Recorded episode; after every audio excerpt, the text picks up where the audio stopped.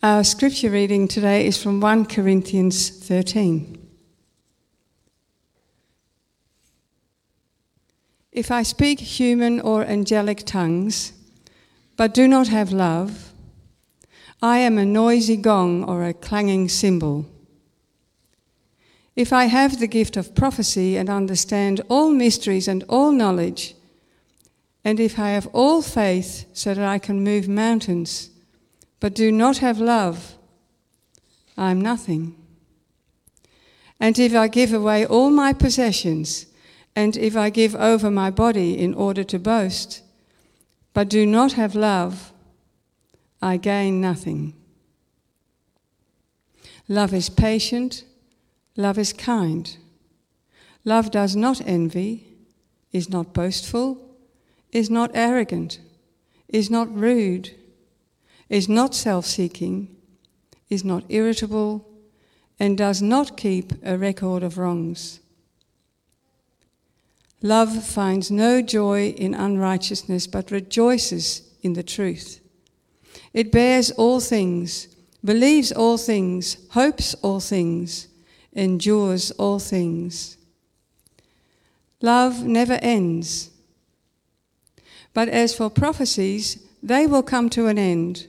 As for tongues, they will cease. As for knowledge, it will come to an end. For we know in part, and we prophesy in part, but when the perfect comes, the partial will come to an end. When I was a child, I spoke like a child, I thought like a child, I reasoned like a child. When I became a man, I put aside childish things. For now we see only a reflection as in a mirror, but then face to face. Now I know in part, but then I will know fully as I am fully known. Now these three remain faith, hope, and love. But the greatest of these is love. This is the word of the Lord.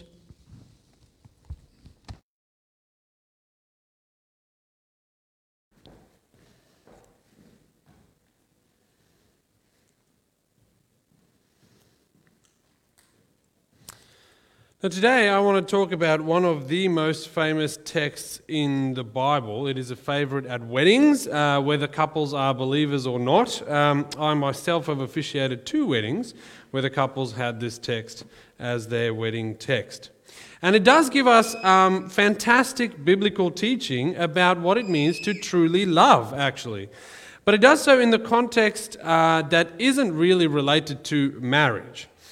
When you read 1 Corinthians 13, you find that the text isn't primarily intended to teach us about how we ought to love our spouse, although it does teach us very important things about how we should love our spouse. Our spouse. It is not primarily about the virtues of loving our neighbor, although, of course, love is virtuous and we should love our neighbor. And nor does it really intend to teach us a good theology of what biblical love looks like, although it does, of course, provide us with a good biblical theology of love. 1 Corinthians 13 is a, te- a text that teaches us how Christians are to love one another within the context of the church. That's what it intends to do. So, seeing 1 Corinthians 13 as a text that teaches something else is a little bit like the story of the tired salesman. Now, this is not true, but it's a good story. Um, there, was, once a, a weary traveling salesman, and he arrives at his motel one night after yet another day of unsuccessful sales. In the last couple of weeks, he's been trying, uh, traveling the highways and byways, trying to uh, flog off the stuff that his employers want him to offload. He was exhausted and he was depressed. And so when he gets to his hotel, motel, he um, sees that someone had left a Bible there. Maybe it was the Gideons, maybe the previous people left it there. So in his exhaustion, he thought, I would open the Bible, I'll read it, because I know that people take comfort from this book. And so he, he decides, he says, Okay, God, um, whatever you show me, this is what will characterize my life. This is what's going to be uh, my vision for the future. And so he opens his Bible. It lands on Matthew 27, verse 5.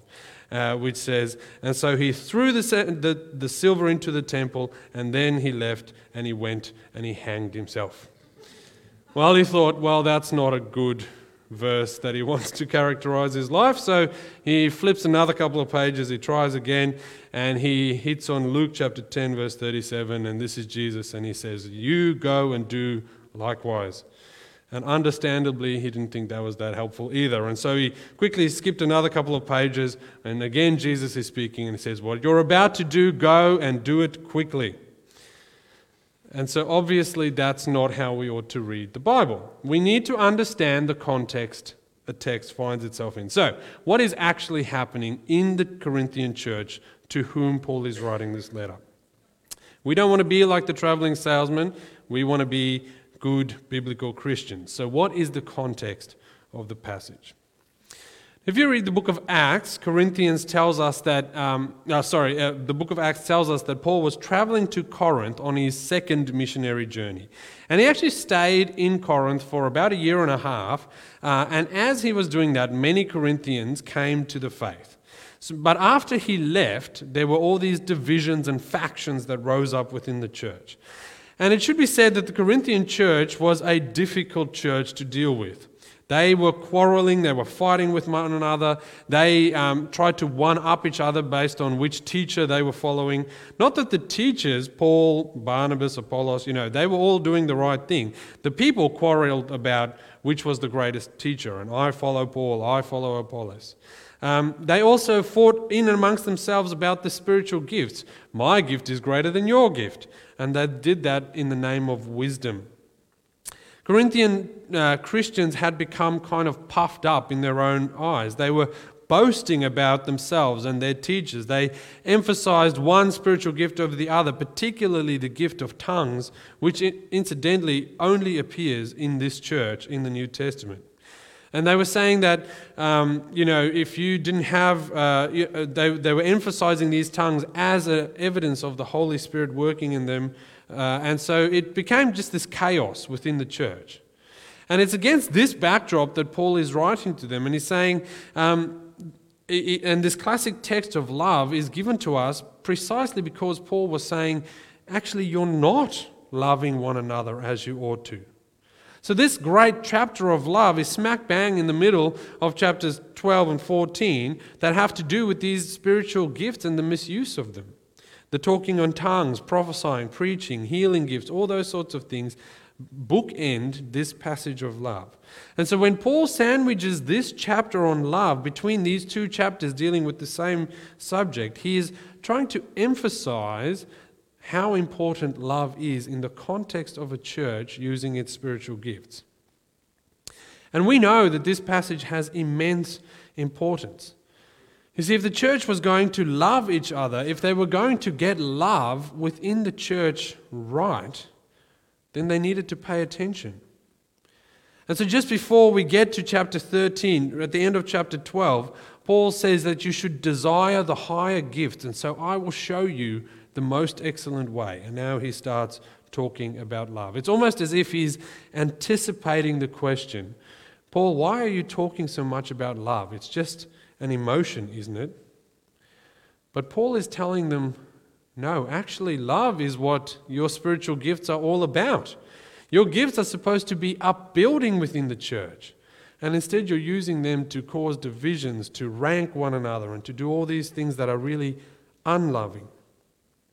And he says, Listen, you Corinthians, if you boast about these other gifts, they're useless if they're not used in love. These Corinthians don't have um, a view of love as they uh, for one another as they boast about their gifts. They don't. They don't. These gifts don't have value in God's eyes unless they are grounded in love. And so Paul says love actually is the gift of gifts. It is fundamental. It is alive, and it makes us look forward to the fulfillment of what Jesus came to do. So, we're going to look at those three things as we explore this text together. Love is fundamental, love is alive, and love makes us look forward. So, let's look at the first three verses. Paul there says, If I speak in human or angelic tongues, but I do not have love, I am a noisy gong or a clanging cymbal. If I have the gift of prophecy and I understand all mysteries and all knowledge, and if I have all faith so that I can move mountains, but I have not love, I am nothing. And if I give away all my possessions, give over my body in order to boast, but I do not have love, I gain nothing. What Paul is saying here is that a church may possess many good qualities, many good things. But if it doesn't love, then it is not a church. It is nothing. If we do not love one another, then we cannot be the church God wants us to be. Sure, you might have the best teaching. We might have the most carefully constructed Sila experience. We might have the best architecture or the nicest paint colors, the best musicians, the best whatever. But if we do not love one another, then we are not the church that God wants us to be. Great teaching is good and admirable. We should aim for that. Good prayer times are praiseworthy, and we should do those things. Having special gifts of the Holy Spirit are powerful, but if we do not love each other in a Christian way, then these things amount to nothing. Teaching without love is just a lecture. And a church without love is just a gathering of people who mentally assent to the same sorts of things.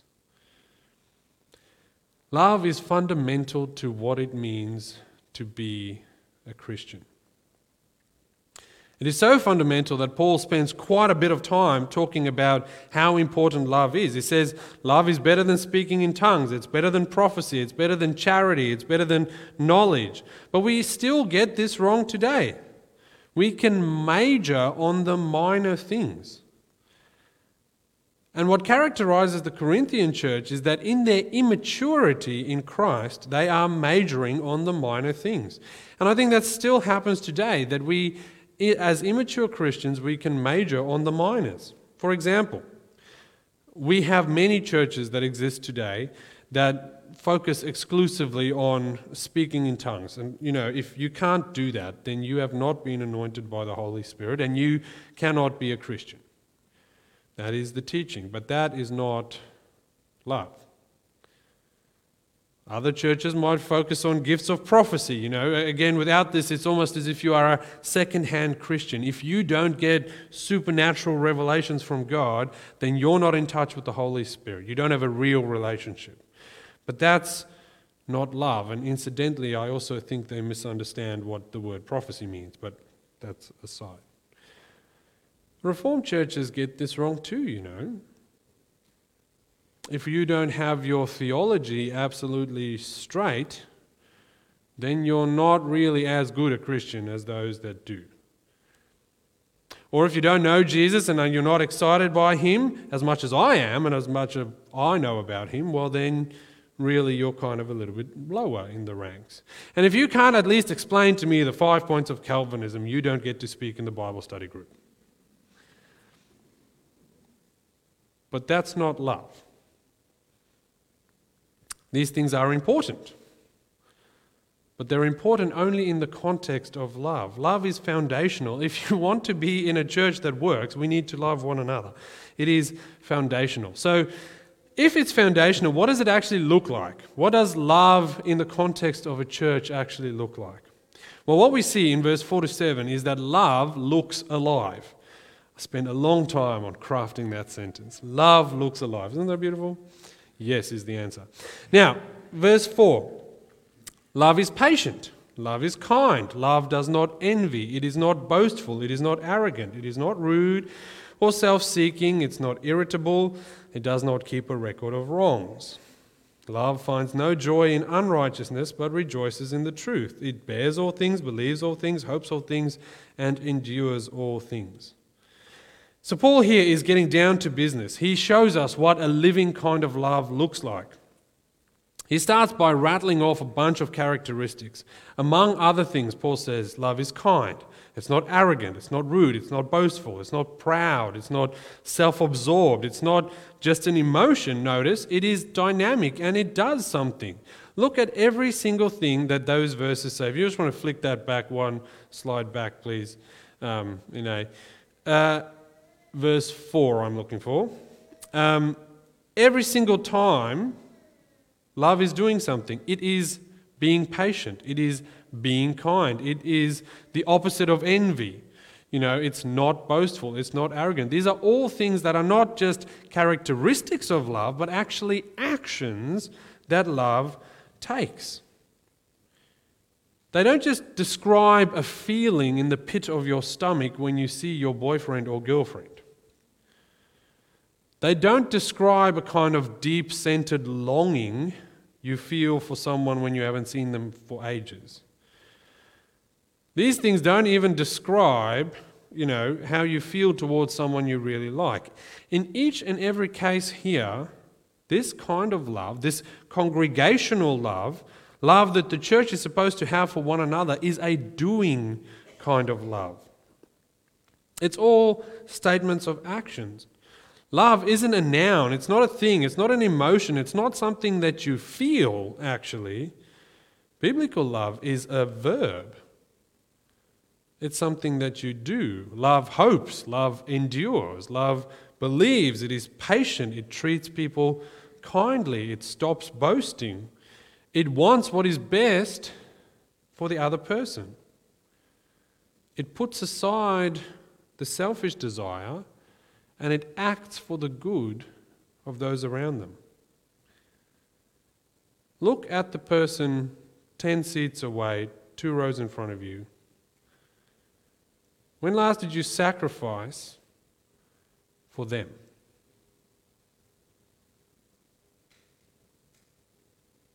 That's biblical love, congregational love, love that puts aside the self for the other. You know, if we, we are believers, we are family in Christ. And so, what Paul is just saying here is just treat them like family. If someone makes you angry, just forgive them. If they frustrate you, just be patient with them. If they upset you or disagree with you, don't be rude or disrespectful because love covers a multitude of sins. And we might say things, well, that's just who I am, you know, I just get angry, I struggle to let things go, or whatever. Paul would say, so what? For that might be who you were, but you are now a follower of Jesus. You know, you now walk in the way of Christ. You, you follow in the way of the great forgiver. You are a student of the great sacrificial love of Christ. You can't be quick to anger or holding a grudge or never let things go because that's how you were. But you are now in Christ. That's not who you are anymore. In Jesus, we are called to put off the old self and put on Christ because we've been made one with Him. And if we've been made one with Christ, how can we still act and think like we were not part of Christ? Love, verses 4 to 7 tell us, is evidenced by selflessness. It does not boast. It doesn't insist on its own way. It doesn't rejoice at wrongdoing. It endures all things. It loves the truth. And that's just not where the Corinthian church was at. They valued themselves so highly, they were like puffed up balloons. They were full of hot air, if you like. But love doesn't puff up, it seeks to build up. It flows out of a love for Christ that builds up his church, the other people around them. It, it shows them that they are appreciated. Love seeks to develop spiritual vitality in one another. So, when we think of the last month of our actions in our life, in what ways have we shown each other that we really care for one another? It's not that doing that, you know, will somehow save you. We do these things because we've already been saved in Christ Jesus. So, how is your walk showing? Do you follow Jesus by loving his church? Or do we seek our own advantage, insist on our own ways, focusing on our privileges and our rights, but not really being willing to pay the cost for the sake of the other person? Friends, I can't help but think of Jesus, our servant king, who came to serve and not to be served. He took on the task of washing his disciples' feet. And if the King of Kings did that, how can we put our needs in front of the needs of others? In the face of what Jesus did, how can we not serve one another however we can? You see, it requires a certain type of servant humility. And our hearts are being shaped into that kind of servant heartedness. And so we're going to struggle with this until we die. But because Jesus died for us and he lives in our hearts, we can stand, Lord, uh, stand up and say, Lord, here we are.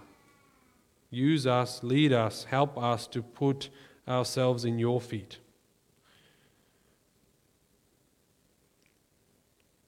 Biblical love is a giving love. So if we struggle with this, we need to come to God and to pray. Give me this heart. But we need to look to the cross and see what Jesus has done for us there. And then realize if he was willing to sacrifice that for us while we were still his enemies, how much more ought we to be able to do for those that are our friends and our brothers and sisters in Christ? Now, that sounds like a lot of hard work to me. Uh, that sounds quite costly. So, where do we get the energy, the power to keep going? Well, the third thing is that love makes us look forward. So, we've seen that love is foundational, that love is alive and living. Now, love makes us look forward. And we read here from verse 8 Love never ends. But as for prophecies, they will come to an end. As for tongues, they will cease. As for knowledge, it will come to an end. For we know in part, we prophesy in part, but when the perfect comes, the partial will come to an end. When I was a child, I spoke like a child, thought like a child, reasoned like a child. But when I became a man, I put aside childish things. For now we see only a reflection as in a mirror, but then face to face. Now I know in part, but then I will, full, uh, I will know fully as I am fully known. Now, this, is a, uh, this seems odd in the context of what Paul has been writing, doesn't it? I mean, he's been talking about what love does, and now he talks about weird mirrors and partial and fullness and things like that. And I think it's quite interesting that Paul here pivots and he starts taking some time to explain the enduring nature of love. He says, Love outlasts all the other gifts. Prophecy is only in part, knowledge is in part, um, whatever else is in part. They are like childish things, but they will pass away because the fullness will come. And that's really interesting because what he's actually saying is that all of these other gifts are supposed to lead and build up in love which endures forever. Love outlasts these other gifts. It goes on through all eternity. And as Paul says, you know, in, in verse 13, ultimately, um, he says that faith, hope, and love abide. These three, the greatest of these is love. Or in our translation, oh, now these three remain faith, hope, and love but the greatest of these is love. Doesn't this tell us that love is somehow different to all of those other gifts? Doesn't it sort of tell us that it is this all important, um, most outstanding thing? Isn't that exactly what Scripture commands us to do? Is to love God with all our hearts, mind, soul, and strength, and to love our neighbors as ourselves? So, where do we get the power to sustain this kind of enduring love, this thing that is not going to pass away, that's not partial, that, that is full? If love is the most excellent way, how do we get to walk in that way in an enduring kind of way? Well, we have to realize that love, true sacrificial love, is what characterizes God's love for us. When we believe in Jesus, we have been transferred into Christ. There's a spiritual transfer that happens. It takes us out of our old nature, and love becomes natural to us because we have a new nature. We've been given a new heart. And so our loving activity isn't bound up in our capacity, our will, our power, our grit to put up with these kinds of people. No, our love flows from our new nature from Jesus Himself, who lives in us through His Holy Spirit. And because that love now lives in us, we can love other people enduringly, sacrificially. In God's amazing love, He sent the Son while we were still His enemies. And in God's amazing love, Jesus came and He died so that we may never die, that we may have a secure hope in an everlasting life. And it is to that eternity that all love points us to. You see, Paul uses this wonderful little phrase at the end of the chapter. He says, "Now we see, and uh, uh, um, now we see but a reflection as through a mirror, but then we will see face to face." Some translations have this as you're looking through a veil or through a, a darkened or messy uh, piece of glass. We are seeing darkly. What's he saying? He's saying, you know what? No matter how good love is here, it does not compare to the love of God in Christ Jesus. Yes, we have an obligation to love. Yes, we must do the loving thing because we are brothers and sisters in Christ. Yes, we do have a duty to bear one another's burdens and to share one another's woes and to keep no record of wrong and be patient and all those kinds of things.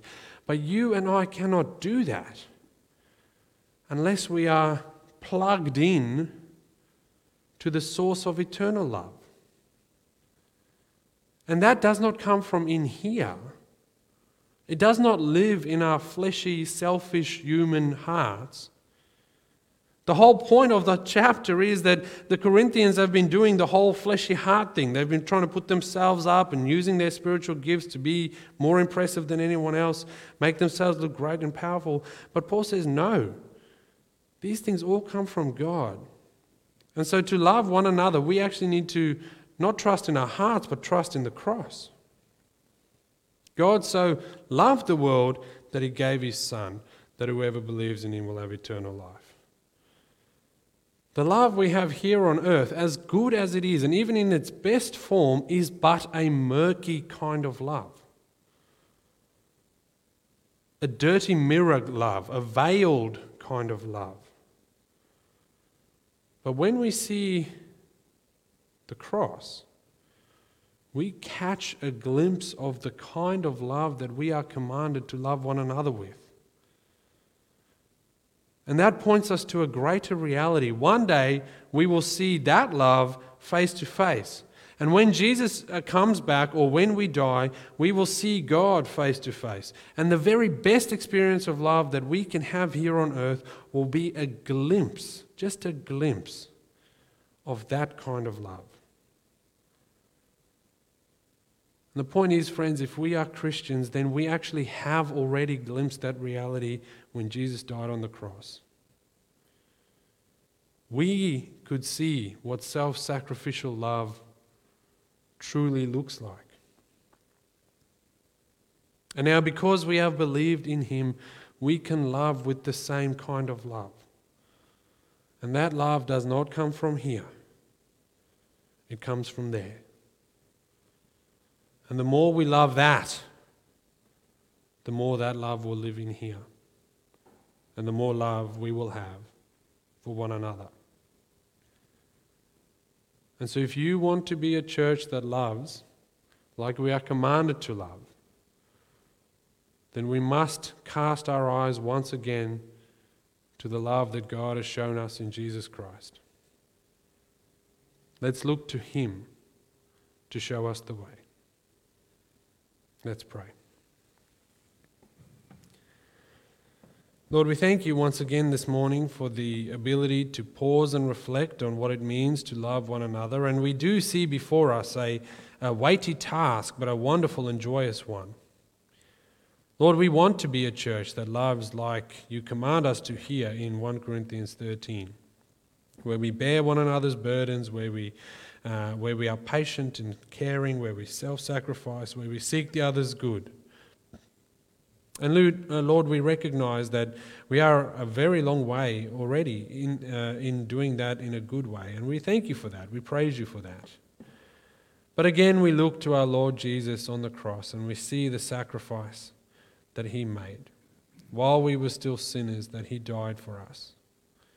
May we be captured by that.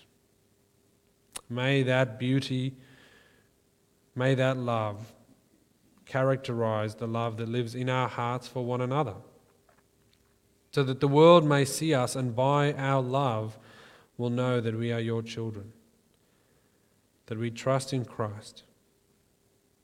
May they be so captured by that reality that they will want that and finally come to know you too. Lord, we thank you that you've given us a glimpse of love, and Lord, we look forward to the day when we will see you face to face. We pray this in Jesus' mighty name. Amen.